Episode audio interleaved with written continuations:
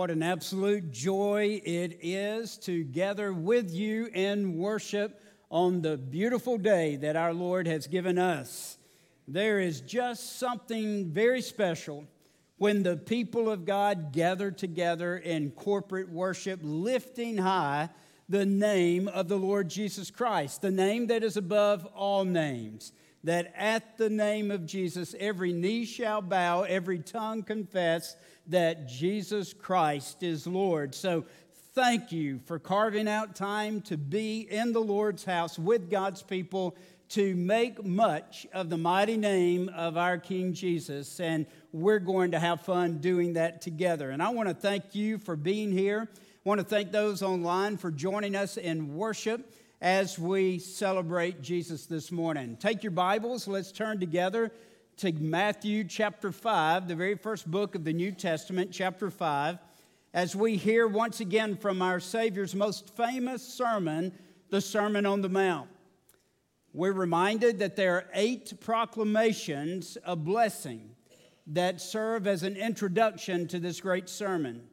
These blessings identify what we are calling the blessed life or the life that stands in God's favor and has God's approval.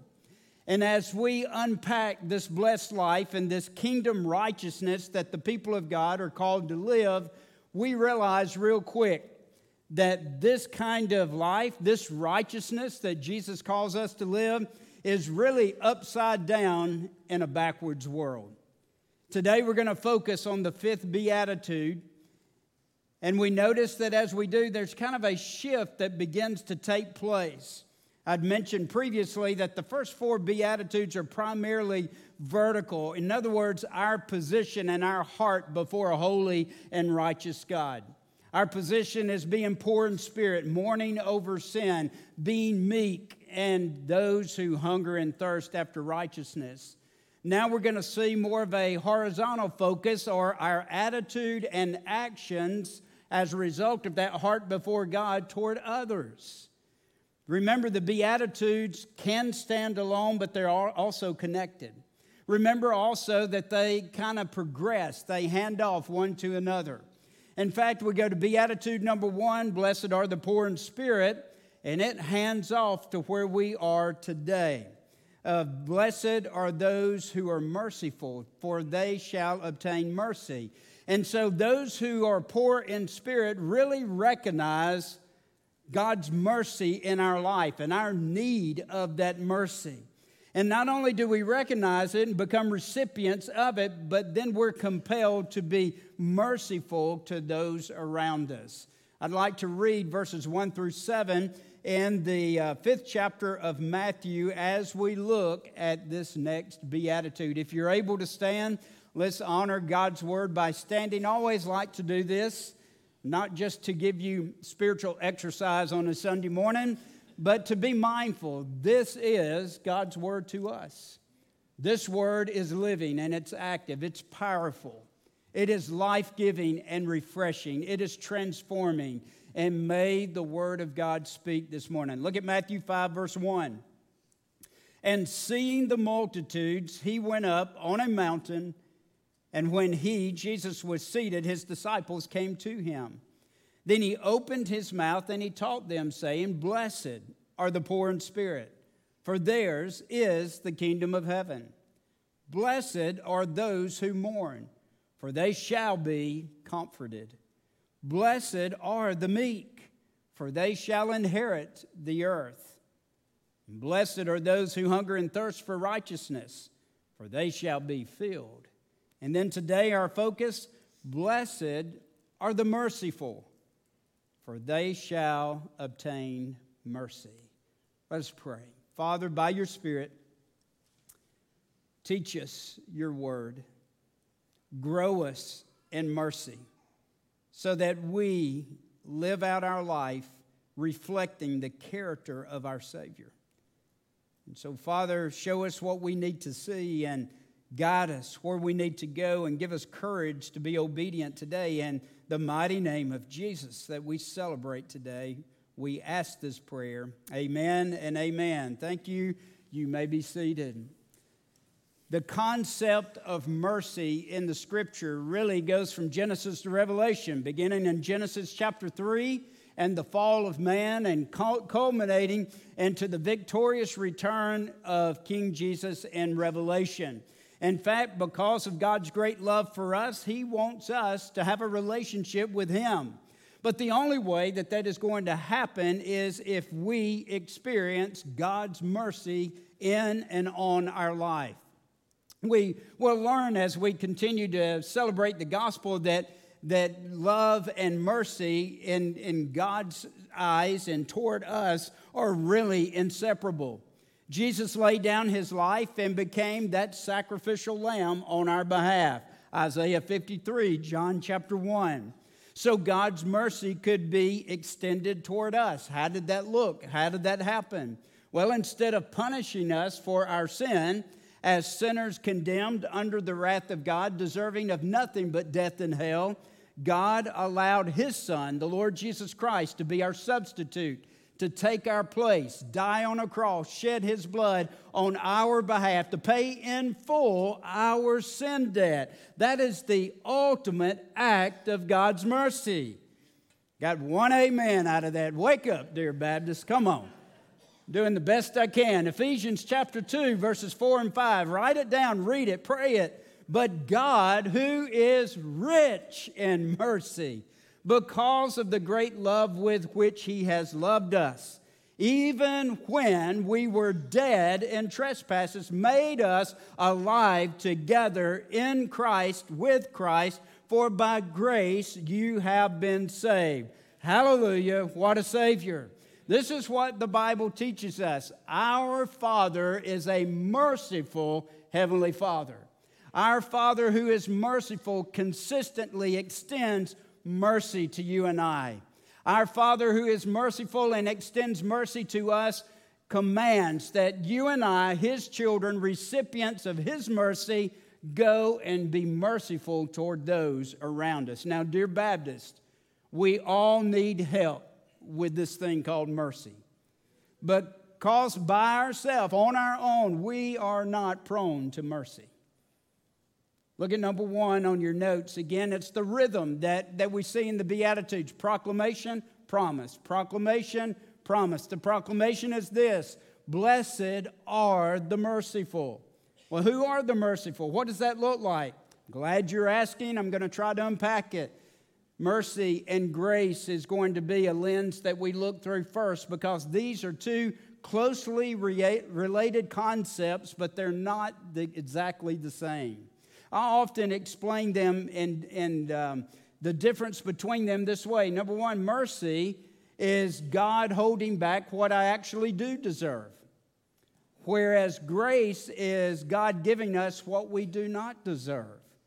In Scripture, as we study these terms, mercy is often equated with a deliverance from judgment, whether it's Old or New Testament.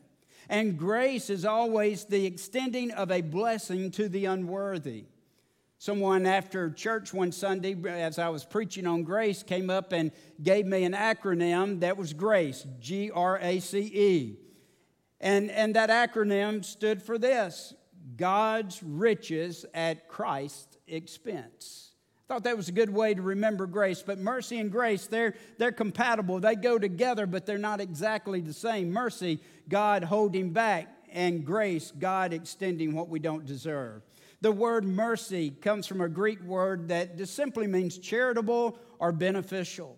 Hebrews chapter 2 and verse 17 uses that word to speak of Jesus.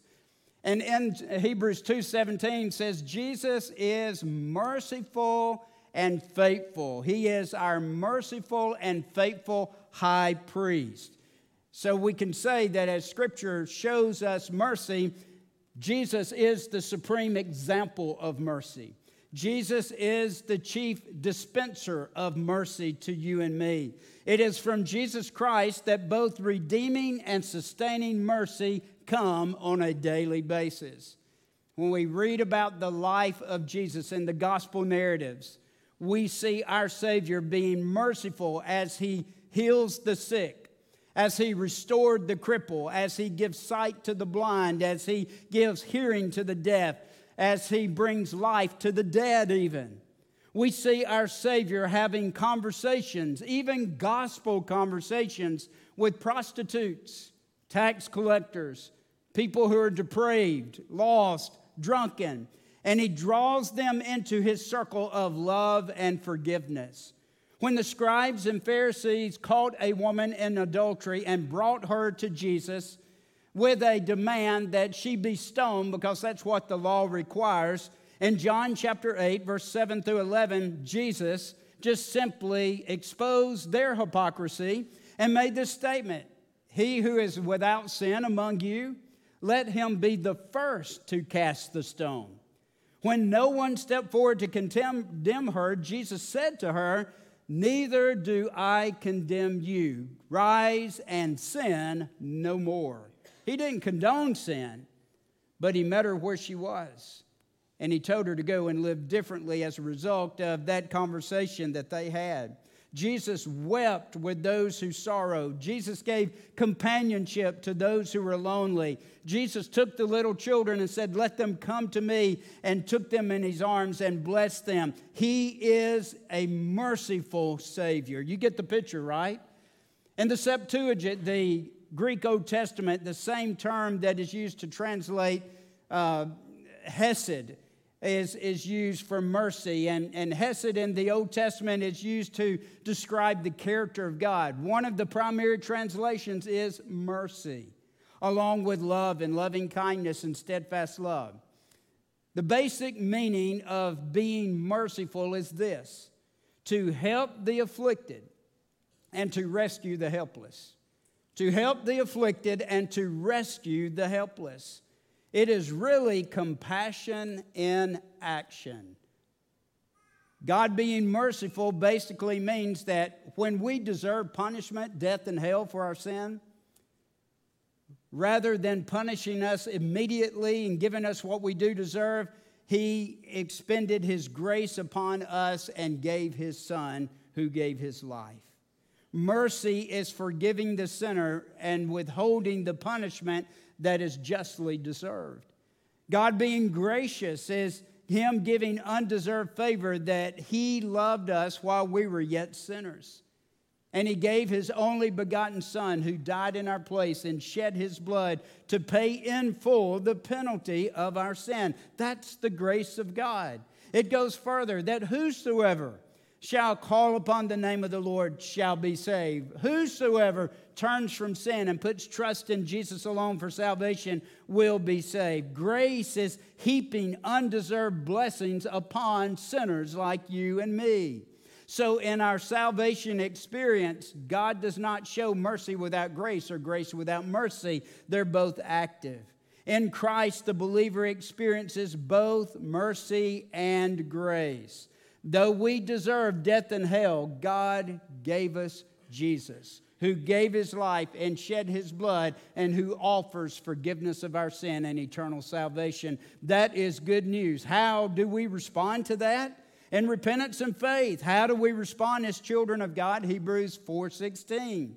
Let us then come boldly before the throne of grace that we may obtain mercy and find grace to help in our time of need. Our God is a merciful Father, and He extends mercy to you and I who deserve nothing more than death and hell. By the way, we live in a culture that thinks we're entitled to something. A culture, even inside the church, where God's people think that we're entitled to anything from a holy and righteous God. And I can guarantee you this where we feel entitled, we don't feel grateful. And if we don't feel grateful, we'll never learn to be merciful. Because being merciful understands we deserve nothing but God. Merciful people relate to others differently because we've received mercy. We do so in compassion and forgiveness. John Piper put it this way mercy comes from mercy. Our mercy to each other comes from God's mercy to us. I know how to be merciful because God has been merciful to me. In other words, pure mercy is a gift of God, it's not a natural attribute. The most obvious way that we can show mercy is through physical acts of kindness, as did the Good Samaritan. Which one of these proved himself to be a good neighbor? The one who showed mercy. Jesus said, That's correct. Mercy may look like giving food to the hungry, bringing comfort to those who are grieving, loving the rejected, uh, rejected forgiving the offender companionship to the lonely. Mercy is not simply having compassion, but mercy is when compassion finds uh, the foot leather that hits the street and there's action to it. Mercy is not just a stirring in our heart, but mercy is the stirring in our heart that changes the way that we live and, and relate to those around us. Mercy is providing food and clothing to the homeless. Mercy is bringing meals to those who came home from the hospital. Mercy is coming alongside a, of a brother who has relapsed in, a, in an addiction. Rather than accuse and judge, we come alongside and try to rescue and help. Mercy is sitting beside and praying with a hurting family member whose loved one is in ICU and we have no clue whether or not they're going to pull through. Mercy is meeting someone at the door and escorting them into worship, just giving them a helping hand. Mercy is opening up your heart and your home to be a foster family. Mercy is demonstrated through deacons and life groups who minister to the needs of widows and widowers and homebound. Mercy is when someone buys a new battery for a single mom who did not have enough cash to buy it on her own. You get the idea, right? physical acts, compassion in action. This is mercy. Now, this side of mercy is going to be easier than the next one because the other side of mercy is attitude toward others. Attitude of forgiveness, refusing to hold a grudge, refusing to harbor resentment, refusing to capitalize on someone else's failure or weakness, refusing to gossip or publicize somebody else's sin. Merciful describes one who forgives another who has wronged them. Now we know it's not within us to do that. That's not a natural thing for us, is it? It's an inspiring display of this uh, forgiving aspect that we read about in the Old Testament with Joseph and his brothers the younger son Joseph, the one the father loved and gave him a coat of many colors, one his brothers despised, and they were envious and jealous of him. And they thought to do away. When he went out to check on them, they threw him in, in a well, a cistern that was dry. They were thinking about killing him, and then the opportunity arose that they could sell him into slavery. But as God would have it, God protected and He preserved and He raised him up in, in a household of Potiphar. He raised him up and he became a chief among them.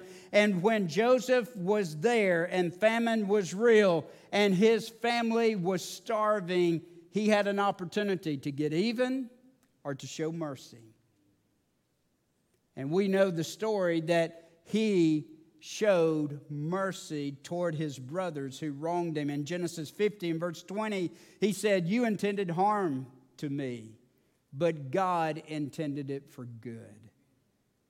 Corrie ten Boom recalls a life moment where she was standing to share her testimony and talk about the love of God over her and the forgiveness of God that He has taught her. In her book, The Hiding Place, she talked about a post war meeting with a guard from Ravensbrück where her sister had died and she herself had been subjected to some horrible indignities. It was in a church service in Munich that Corrie was standing and speaking of God's love and God's forgiveness for anyone. And she spotted him a familiar face, and then she put it together. It's one of those guards that she first met in the shower room door. He was one of the first actual jailers that did indignities toward her. And she said suddenly that rush of emotions and memories was all in her mind again. The room full of mocking men, the heaps of clothing, Betsy, her sister's pain blanched face. After church was over and after her sermon or lesson or teaching on love and forgiveness, don't quote me out of context. It's bad you have to stop and think that way, isn't it? Corrie recounted the event. Said he walked right up to me with a big smile on his face. He said, Isn't it true and isn't it good that God can forgive us all? And he stuck out his hand to shake her hand. And she said she couldn't move. She thought she had forgiven. In fact, she had in her heart and mind. But when that moment came, my arm wouldn't move, she said. And she began to pray, Oh, dear God, please forgive me. She began to understand those emotions that are welling up within her were unforgiveness and resentment and bitterness. And she called out to her Savior, I can't, I can't do this. And she tried to stick her arm up, but it was stuck. And then finally she prayed, Oh, dear God, forgive me. As much wrong as this man has done against me, Father, it is no different than my sin against you. God, forgive me, help me. And she said, The Spirit of God helped her raise her hand. She shook his hand. She said, Then there was like energy that went from her body to his and there was a great freedom that overwhelmed her when she was able to shake his hand and agree with him yes, our Savior is a merciful Savior who can forgive any of us and all of us. Forgiveness is possible for the most grievous of wounds. And there's some of you that are sitting in this place and online this morning, and there have been some very bad things done to you and hurtful things done toward you. And perhaps there's a bitterness and a resentment that resides within you, and that only destroys you. It is oh, but by the grace of God and the mercy of God that has already touched your life that you're able to release that forgiveness to that other. But Jesus said, This blessed life is a life that is blessed for those who are able to be merciful, for they shall receive mercy. Does that make sense? In Jesus' day and time, this was foreign language. In the Roman culture, mercy was not strength, mercy was weakness.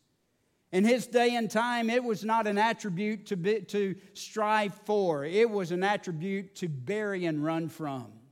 And so Jesus is calling those in his culture to live differently and live an upside down life by being merciful going against our own attitude, against our own will to be merciful and forgiving to those around us. That's tough, isn't it? Blessed are the merciful. Number two on your notes, the promise, for they shall obtain mercy. The reason the merciful are blessed is because they shall obtain mercy. The word they here, like every other beatitude to this point, is emphatic in the Greek. It's an emphatic pronoun, which reads like this Blessed are the merciful, for they, the merciful, and they alone shall obtain mercy. Be careful not to misinterpret the word of God here. God's word, Jesus is not teaching that we get mercy by being merciful. We do not get salvation by being good. Rather, the teaching is for those who have received mercy, then they alone are able to obtain mercy. They alone are able to give it. James 2:13 says it differently, same principle. Judgment without mercy will be shown to anyone who has not been merciful. Jesus said in Matthew 6, Forgive, for if you forgive men when they sin against you, then your heavenly Father will also forgive you. But if you do not forgive men their sins, your Father will not forgive your sins. Many have completely missed the point, and you will too if you're not careful, supposing that this beatitude teaches that one can earn God's favor or God's mercy by performing acts of mercy. Such an idea is contrary to the rest of Scripture, which teaches that our salvation is by grace alone, through faith alone, in Christ alone. What, is, what this beatitude means is that those who are truly God's children, truly born again, are truly objects of His mercy already, and then they themselves will be able to be merciful to those around them. So, showing mercy is evidence that we have already received mercy. Are you with me? All right, good. Here's the questions Do we show mercy to those who are physically and economically in distress? When we see it, are we just stirred with maybe empathy or compassion? Are we moved to do something to help? Do we show mercy through forgiveness toward those who have wronged us?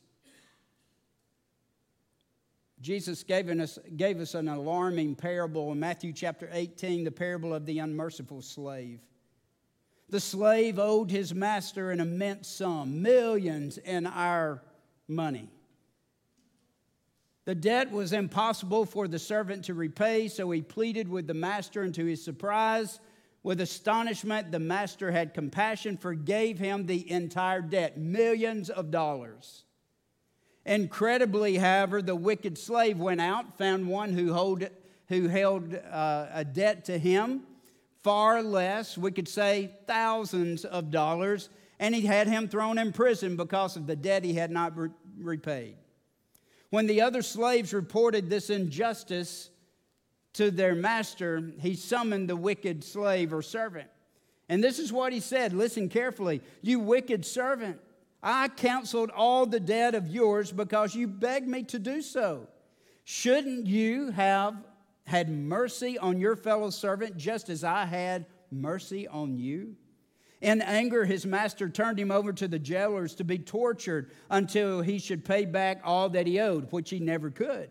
This is how my heavenly Father would treat each of you unless you forgive your brother from your heart. Hard words, needed words, words of warning to the religious crowd, those who attend church, those who have all the Sunday school answers those who might outwardly lead a moral life, but inwardly hold deep grudges and unforgiveness toward others. Jesus warns that the one who will not forgive a spouse, a child, a parent, a neighbor, a former business associate, a boss, an employee, regardless of their pleas, but there's an adamant refusal to forgive, that's dangerous ground to be on. He warns the one who nourishes hatreds and cherishes animosities and otherwise lives in settled malice. That's a miserable person, by the way. And Jesus calls us to forgive as we have been forgiven. Let me give you just some clarification. I don't think this warning is for those who find that struggle of forgiveness to when we choose to forgive. And honestly, we counsel the dead and we roll that back over to the Lord. But when we see them, like Corrie ten Boom saw that man who had abused her, when we see them, then all of a sudden there's some emotions of bitterness and anger that rise up within us. We can't help that. That's real. That's a ebb and flow. But at that moment, when those emotions come that we know are bad, that's what we, when we do what Corrie ten Boom did. Oh, dear Jesus, I can't handle it. I can't forgive. I can't let go. But oh, dear Jesus, help me in this moment. And every time we cry out to our merciful Father, He is merciful to us and allows us to extend mercy when we want to hold on to our grudges. The question is do we want to let go? Do we want to honor our Savior enough to be forgiving as He has been forgiving toward us? Do we want to be merciful or we want to get even and hold that grudge? That grudge hurts no one but me. There may be also some who find forgiveness difficult because the injury is too soon.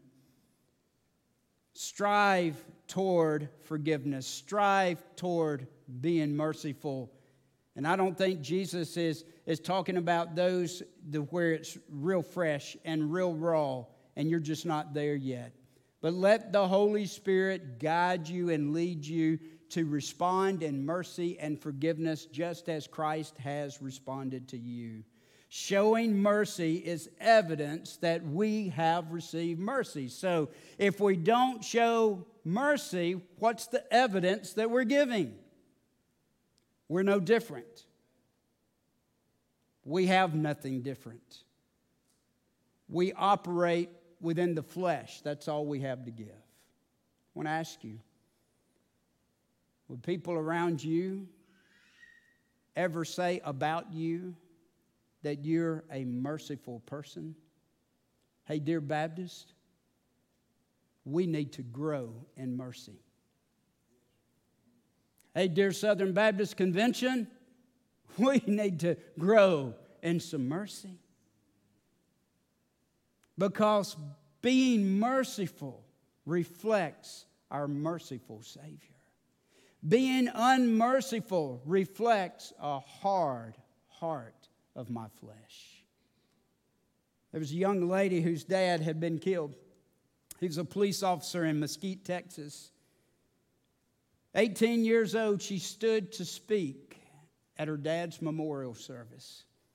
Her words say it best, so I want you to watch this video of what being merciful looks like in real life.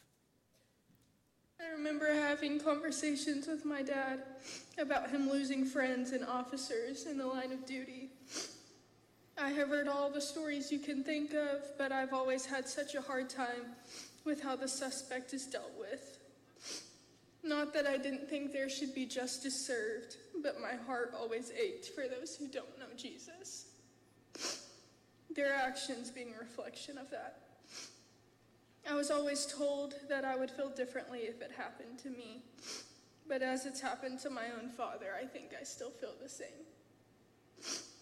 There has been anger, sadness, grief, and confusion, and part of me wishes I could despise the man who did this to my father but I can't get any of any part of my heart to hate him. All that I can find is myself hoping and praying for this man to truly know Jesus. I thought this might change if the man continued to live, but when I heard the news that he was in stable condition, part of me was relieved. My prayer is that someday down the road, I'd get to spend some time with the man who shot my father not to scream at him, not to yell at him, not to scold him, simply to tell him about Jesus. Blessed are the merciful, they will attain mercy. That looks a whole lot like Jesus. What do others see when they look at us? Let's pray.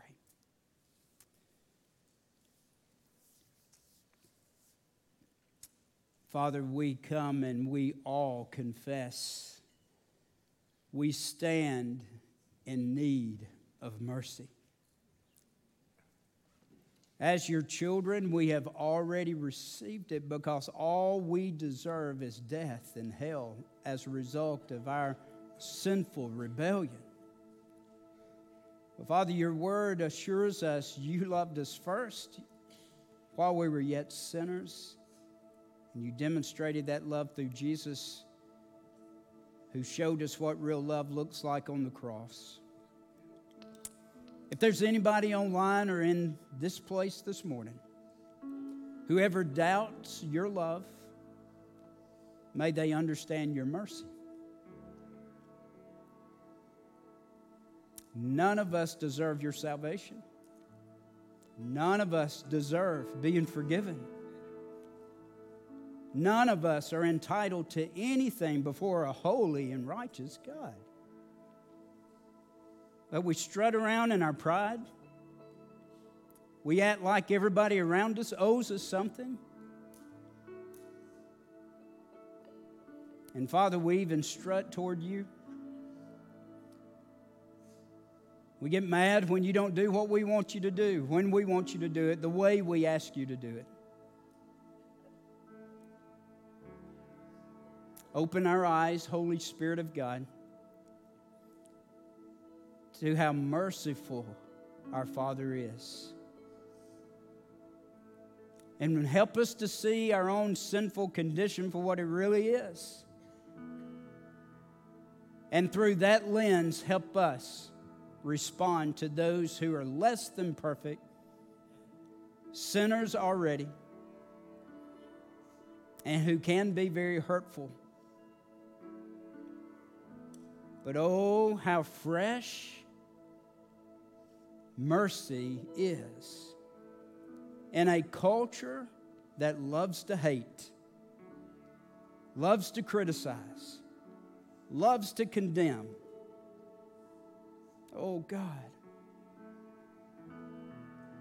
forgive us. Grow us in mercy. For some today, that may mean they surrender their life to Jesus as Savior.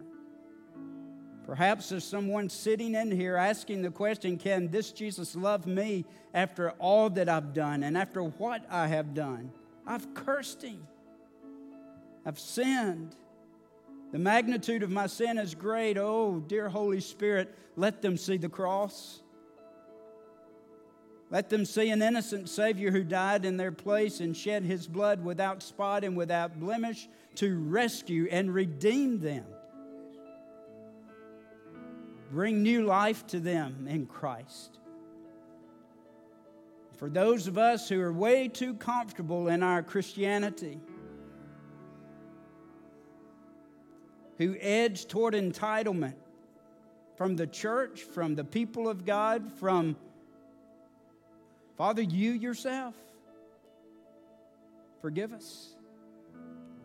Grow us in mercy that others may know you. Have your way in Jesus' name. Amen.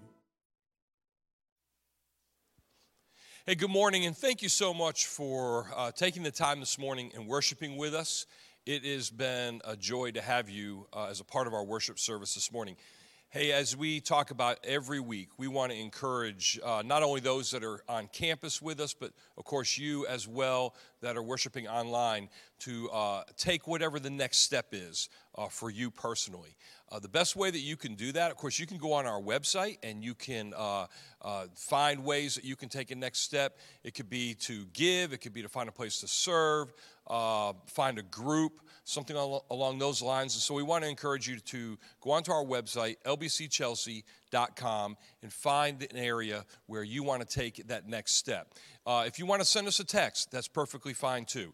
You can text the word next to 205 236 3717, and we'll help you with whatever next step it is that you want to take. Uh, maybe next week, uh, the next step for you will be to come on campus and worship with us uh, here uh, at, at one of our venues, either in the worship center or the East venue. Whatever it is, we want to help you. Have a great week, and we will see you next time.